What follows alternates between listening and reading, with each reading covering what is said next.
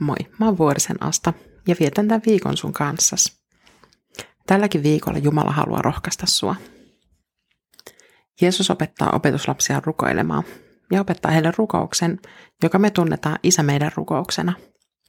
Raamatusta se löytyy esimerkiksi Matteuksen evankeliumin luvusta 6, alkaa jakeesta 9. Rukoilkaa te siis näin, Isä meidän, joka olet taivaissa. Pyhitetty olkoon sinun nimesi, Tulkoon sinun valtakuntasi. Tapahtukoon sinun tahtosi myös maan päällä, niin kuin taivaassa. Pysähdytään tänään tähän. Kun omat sanat ei riitä, tai sydän on liian täynnä, eikä oikein edes tiedä, mistä aloittaa, niin isä meidän rukous on tosi hyvä. Siinä sanotaan kaikki tarpeellinen. Se on syvällinen rukous, jota tutkimalla avautuu rikas maailma – Tällä viikolla kolme minuuttia rohkaisua podcastissa pysytäänkin koko viikko tämän rukouksen äärellä. Isä meidän rukous ei ole mikään helppo. Sen pystyy helposti opettelemaan ulkoa, mutta sydämestään siihen yhtyminen vaatii nöyrtymistä. Rukous on yhtä aikaa koko kristikunnan rukous ja samaan aikaan henkilökohtainen ja yksityinen, lapsen puhetta taivaalliselle isälle. Jeesuksen kautta me voidaan lähestyä Isää Jumalaa turvallisesti – ilman pelkoa. Isä meidän rukous koostuu seitsemästä eri rukouksesta. Niistä kolmas on, tapahtukoon sinun tahtosi, myös maan päällä, niin kuin taivaassa. Huomioon ottaa, että miten paljon mäkin rukouksissani pyydän eri asioiden tapahtuvan, on tämä tapahtukoon sinun tahtosi lause yksi vaikeimmista. Jumala tietää, mikä meille jokaiselle yksittäin ja yhdessä on parasta – Silti niitä omia ajatuksiaan puskee aina härkäpäisesti tapahtumaa.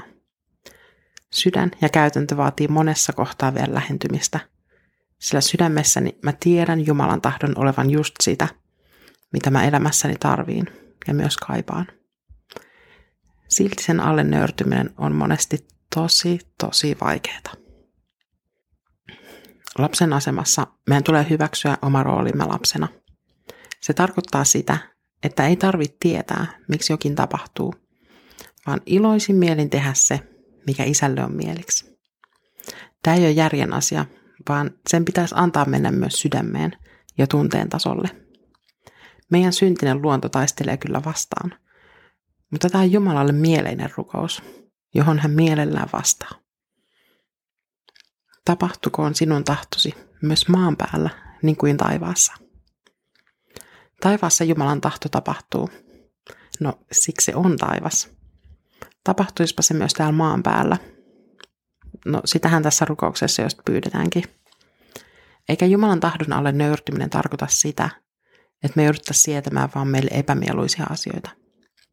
Jumala on hyvä isä, joka rakastaa lapsiaan. Toisinaan hemmottelee. Ja joidenkin asioiden kanssa hän on kärsivällinen – hän jaksaa odottaa niin pitkään, että meidän mieli kääntyy. Ja se, mitä mä haluan, onkin sama kuin Jumalan tahto on koko ajan ollut. Mutta on myös asioita, jotka ei sovi yhteen Jumalan pyhyyden kanssa. Niissä asioissa meidän tulee tehdä parannus, jos me todella halutaan Jumalan tahdon toteutua meidän elämässämme. Ja ne voi olla kipeitäkin asioita. Rukoillaan. Taivaallinen Isä, pyhitetty olkoon nimesi, Tulkoon sinun valtakuntasi meidän keskellemme. Tapahtuko meidän elämässämme ja läheistemme elämässä sun hyvä tahtos. Anna rohkeus jättää se, mikä ei sovi yhteen sun tahtos kanssa. Sillä sitä mä haluan elämässäni seurata, koska mä tiedän sen olevan parasta mulle, mun sielulle ja myös mun läheisilleni. Aamen. Siunausta päivään.